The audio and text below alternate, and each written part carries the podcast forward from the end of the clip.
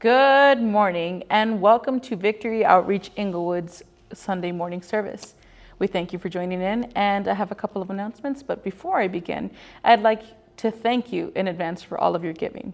Your charitable donations go a very long way within our church and help our ministry achieve its mission and thrive. We've made donating so very easy too. All you have to do is go to our website and click the donate tab. We thank you in advance for all your giving we want to let you know that prayer is being held every Wednesday night at 7:30 online. So we'd love to see you. Please join. And as well as Bible studies, we're also holding them on Tuesdays at 7:30. So please reach out to your selected Bible study leader. Man, good morning, my brothers and sisters. I want to pray for the needs this morning. Before I do, I just want to remind you guys about the passage in Jeremiah where uh, God took Jeremiah to a potter's house and he showed him the potter working on the pottery. And he told him, You know, can I not do with you as a potter does with this clay? And that's one of the beautiful things about prayer, man, that we're able to come to God. And, man, and no matter where we're at, whether you're on the mountaintop or on the highest mountain or on the lowest valley, and man, you can come to God and ask Him to intervene, ask Him to fix, to mold, to shape whatever is broken, amen.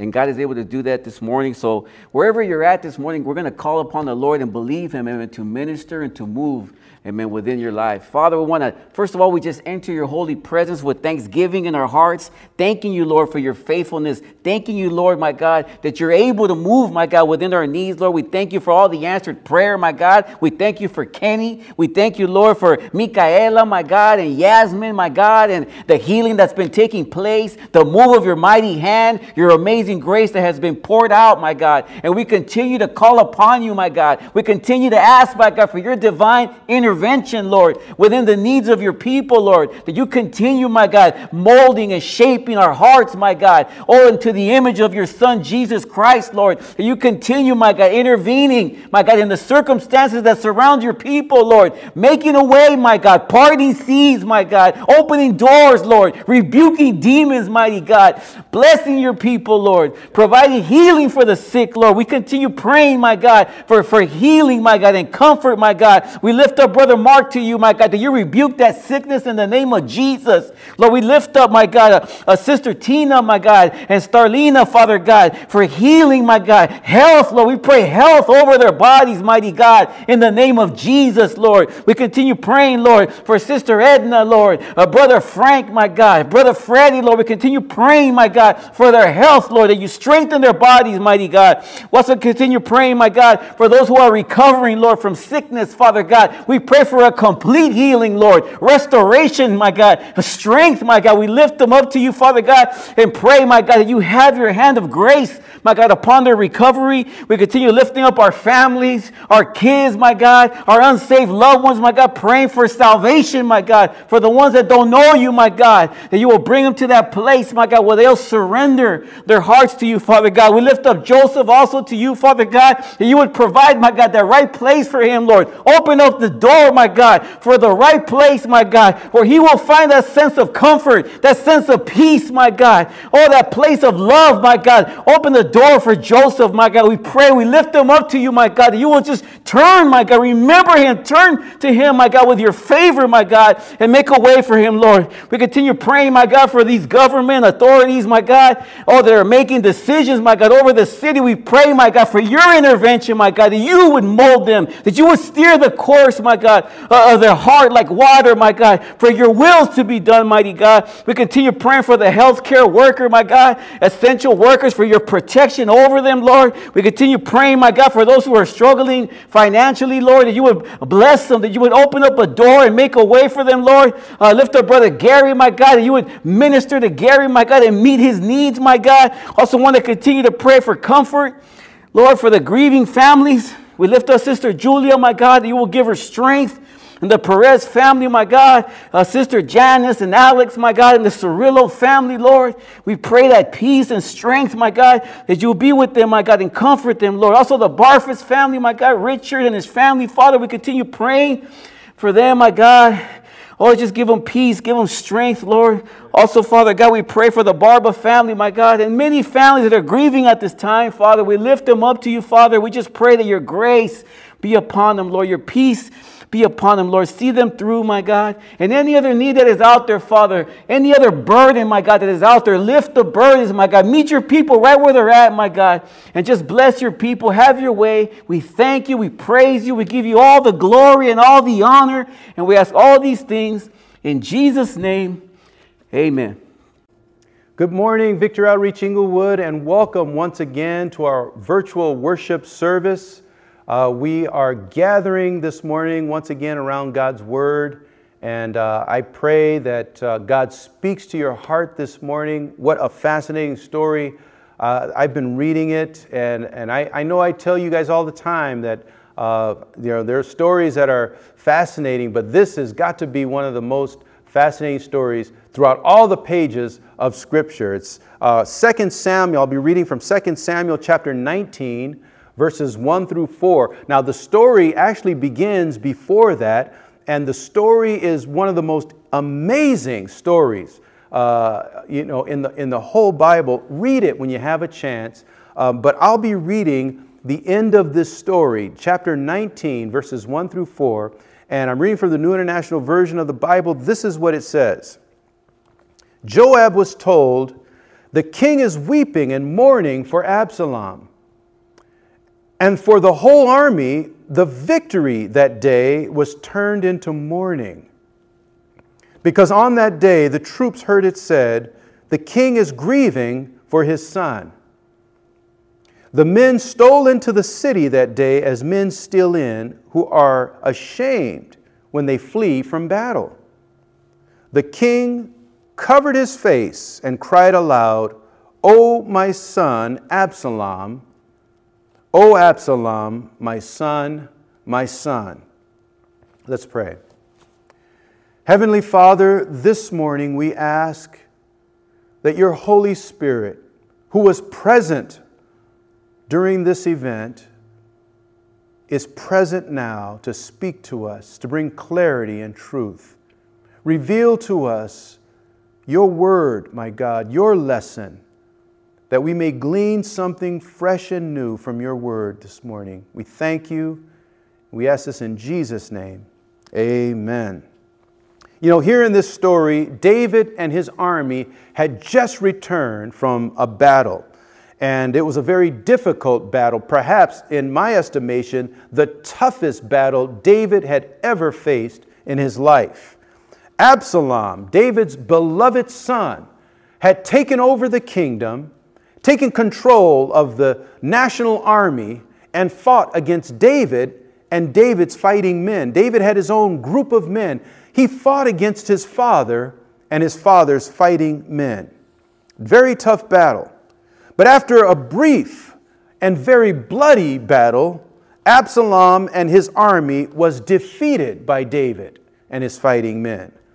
And chapter 19 describes David's return to Israel after the battle. Now, normally, after a victory, there would be a full parade, right? A, a, full parade. There would be music and celebration, harps and flutes and carne asada and hot links, and the entire city would rejoice. A victory meant that they survived the conflict. A victory meant that they were able to continue their way of life without interruption from the enemy, that the enemy is no longer a threat to their kingdom, right? A, a celebration, a time of rejoicing. Earlier in David's life, we read about the celebrations he had after winning a battle. There was always a parade in the streets. One of those times was early on when he won the fight against the Philistines. They came back and, and uh, you know, people were singing about all the people uh, David had killed. Remember that? On another time, uh, they came back after a battle, and David was dancing in the streets of the city until his clothes came off. Sounds a little freaky, but that was an end of the war celebration. That's what it was like. They were so excited where the entire kingdom celebrated in song and dancing. In 2 Corinthians chapter 2 verse 14, Paul alludes to the same idea, but he applies it to you and to me. When we have our victory that we have earned in Christ, or not really earned, has been given to us in Christ. That Christ has won a war on our behalf. And he says this He says, Thanks be to God who always leads us in triumphal procession in Christ and through us spreads everywhere the fragrance of Christ among those who are being saved and those who are perishing. To the one, we are the smell of death, to the other, the fragrance of life. That wherever we go, as victors in Christ, that wherever we go, to some we remind them that there is hope, that we remind them that victories have been won on our behalf, and that there is hope in Christ. But to others, we are a reminder of death. We are the smell, the fragrance of life and death wherever we are, that when we come to Christ, all kinds of battles have been won. Battles that you don't even know about, Christ has won on your behalf. And from that day on, our walk in Christ becomes a celebratory march. We are on procession wherever we go, an exhibition of joy, an exhibition of victory. We've won the fight for our souls. Eternal life or death was at stake and thank God we were victorious. So, for David and his army, when you think about what's at stake, when you think about what's at stake, man, you've got to win. You've got to win. There's no alternative. But this battle was different. It was very different. This was a civil war. And although the battle was over and completed, and, and although the victory was won, David is just now realizing that he was fighting against his own son. I was fighting my, my own son, my, my flesh and blood. Right? Those weren't strangers we were fighting against. Those weren't the, the, the Philistines or the Moabites.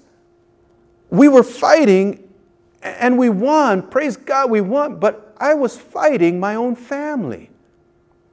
And he's come to this realization. And when Joab, the commander of David's army, was told, hey, the king is weeping and mourning for, for Absalom, this was unheard of. It was completely unheard of. This was a new day in Israel's history. When has a king ever gone into battle and then regretted the outcome, especially after he's won? It's never happened before. And the entire army was confused. On the one hand, they knew they had won the war, but on the other hand, they could hear David mourning and crying over his son. They could hear the, the, echo of his, of his cries throughout the palace. Wherever you were, you could hear. You could not escape this mourning, this deep grieving over a family member that was lost as a result of this conflict. He was crying out as if they had suffered a terrible defeat and they were victorious. You know, fights with outsiders are different than fights with family. Outsiders are people with no common connection. You know, no shared memories, no values, uh, shared values or, or involvement with, with us, you know, one to another. We, we have no intimate history with them, no intimate history with outsiders. Every battle that David had ever fought was against outsiders, people he didn't know, strangers, where, where winning is the ultimate goal. Where, where in warfare, the goal is simply to destroy the enemy at all cost that you come out on top. Destruction of the enemy is what you're after. To inflict as much damage as possible, to win by attrition, which means to erode away the enemy, to erode their forces, to annihilate them completely, to kill, to kill at, at, at any cost. But the, the first time, this is for the first time in, in his life, David fought a, a full on war against a family member against his own family. And he won. He won. But although he won the fight, there's no real way to defeat a member of your own family and celebrate. In a war with family, nobody wins. Both sides become losers. And every successful blow you execute against a family member is a blow you execute against yourself. Because the essence of a family is inseparable. The essence of a family is, is unity, and, and a family is interconnected spiritually as, as well as emotionally and, and by blood. There, there's no separation.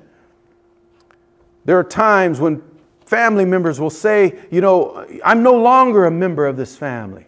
Or I'm no longer a, a brother or a sister, or a son or a daughter. They'll say things like, You're dead to me. Right? It's, it's ludicrous. It's, it's impossible. It cannot happen. We are interconnected regardless of what may happen. Just the other day, I saw Sister Debbie dancing in the in the kitchen. She was washing dishes. She had her headphones on and she was like dancing. I was, I'd never seen her dancing like that. I was like, man, what's she dancing? So I snuck up behind her and I grabbed one of the ear, earphones and put it up to my ear and she was listening to, to, to Jay Z. Right? And he was singing a song, Nobody Wins When the Family Feuds. And I thought, wow, he's right. You know, carry on, Sister Debbie, bust a move, you know. When we fight with outsiders, we think about winning. We have to win when you're fighting against strangers. But there's no victory when families fight. Verse 2 tells us that for the whole army, the victory that day was turned into mourning. Because on that day, the troops heard it said, The king is grieving for his son. And verse 3 says, The men stole into the city that day as men steal in, who are ashamed when they flee from the battle. The king covered his face and cried aloud, O my son, Absalom, O Absalom, my son, my son. In other words, when they returned from battle, the troops were ashamed to be seen. There, there was no celebration. There was no victory. David, the first in, the, the, the, the one leading the procession, was in tears. And I'm sure people watching thought to themselves, certainly we won the battle. Certainly he's victorious. He's returning. Uh, you know, Absalom and, and his army is gone. They're, they're no longer here. Certainly we've won the battle. But why is he in mourning? Why is he in tears? They were returning from a battle that they fought against family. He fought against his family. He won against his family. How do you win against family? The troops were ashamed to be seen. And so, and so it's described that they, that they stole away. They stole into the city. In other words, they snuck back in. They, came in sneaking back into the city the way a coward would sneak into the city after fleeing from the battle. That's the way it felt to the soldiers. They had good reason to march with celebration. They had good reason to march back in with joy, with their heads held up. But not on this occasion. Victory feels different when families involved. It, it's possible when families involved to win and lose the fight. It's possible you can win and, and be victorious, thoroughly victorious, but at the same time be thoroughly a loser when you're fighting against family. Imagine King David returning from this, this huge battle, looking around after the battle, and having to say to himself, And all my servants have returned home. All my servants have come back safe, all safe, all accounted for, every soldier, every commander. But where's my son? Where's my family? Every other household can rejoice but his own. Every other household can celebrate. See, this is a question even Christians have to ask themselves from time to time. Pastors and church leaders, where's my son? Where's my daughter? Right? In, in the fight for the gospel, in the fight to take cities, to win continents, to, to march forward with the gospel in the toilsome task of ministry. The believers come back rejoicing. Praise God, we've taken the city. But is your family with you? Is your family with you? How sweet can the victory really be when our children are lost? When they're a part of the battle we're, we're fighting in? Husbands, and wives. They start off with us in the battle, and the battle somehow turns, and, and, and, and we end up fighting in our own household against those we love. But even as painful as it can be, and as much as we try to avoid it, this seems to happen all the time.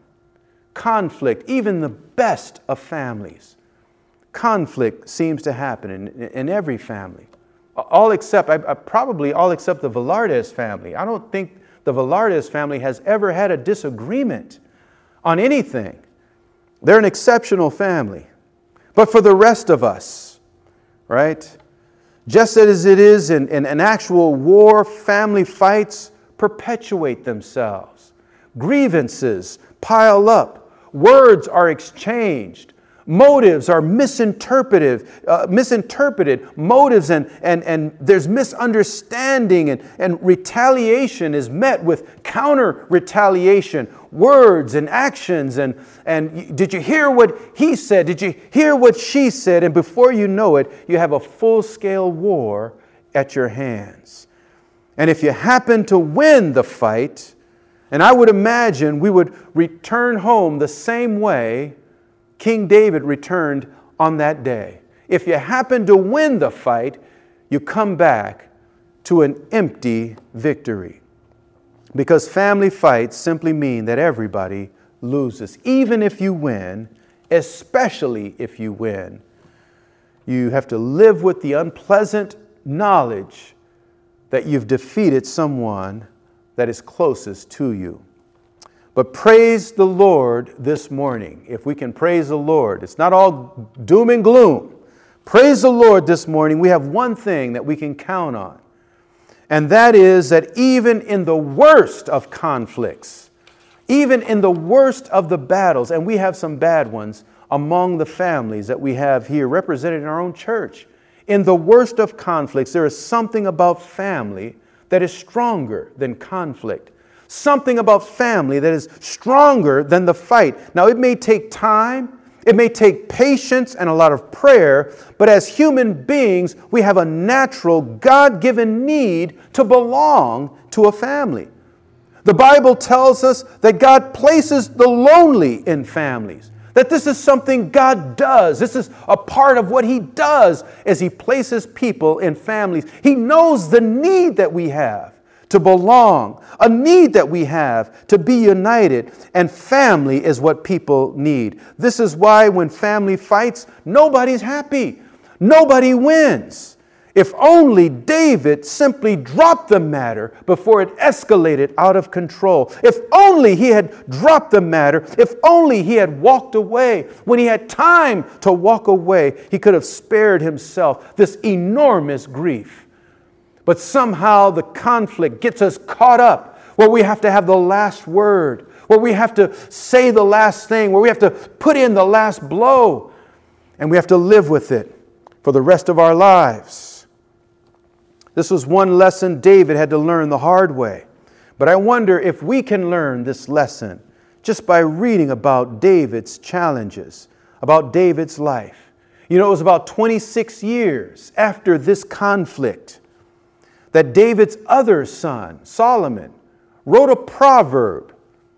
And, and, and, I wonder if he had this battle in mind. At the time that this battle was raging, at the time when this household was divided, Solomon was just a young kid, just a young guy. And he probably saw all that was taking place and it affected him deeply. And later in his life, he wrote Proverbs 17, verse 14, and he says this Starting a quarrel is like breaching a dam. So drop the matter before a dispute breaks out. Now, this proverb, very simple, it, it paints a picture.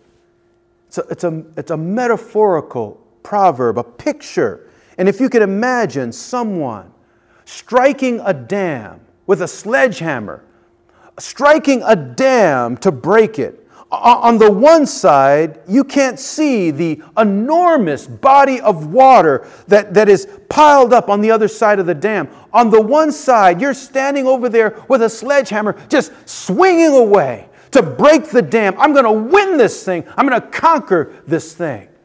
Swinging at the dam to break the dam. Only a fool would breach a dam. To breach means to break, and that's what he's saying. Starting a quarrel is like breaching a dam. So drop the matter before a dispute breaks out, right? Imagine that hammering away as if a flood will not consume you, hammering away as if a flood is not imminent, a flood that you can't control is not ready to overwhelm you if you win if you win. Solomon said, drop the matter. Let it go, man. Just let it go. You're fighting against family. Let it go. The end result will never be worth it. And for King David, his victory over Absalom was like breaching a dam. And for the rest of his life, he lived under the flood of grief and remorse that never fully went away. You don't win when you fight against family. You don't win. Even if you're victorious, you don't win. So, even if the parties in a family dispute ultimately get their way, win the fight, win the argument, somehow they never feel good about it.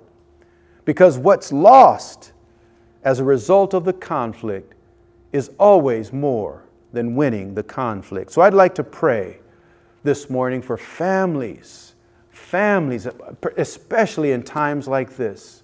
What else do we have? I, we need to pray for families this morning, for the unity of families, for God's grace upon families. Believe it or not, family is all we really have. I want to pray for God's grace. I want to pray for breakthroughs. I want to pray for God's presence in your home, a sense of unity, a sense of love and peace. Let's pray. Will you pray with me this morning? Heavenly Father, we pray for our families, my God. We pray for your grace. We pray for your presence. We come against, my God, the lies of the enemy. We come against the conflict, my God. We pray, Lord God, that you would reveal yourself, that you would show up, my God. Father God, those, my God, who are facing conflict among the members of their family, I pray that you would remove the foolishness of being right. Oh, oh God, remove the foolishness of having to win. I pray, Father God, for unity and peace, for humility, Lord God, that you would move in our midst, bring healing, my God, wholeness that will make us all together, that would make us well, that would make us whole. In Jesus' name we pray. And God's people say, Amen. Amen. I pray God's presence be with you, that He would strengthen you and, and just provide everything you need for the well being of your family. God bless you and go and sin no more.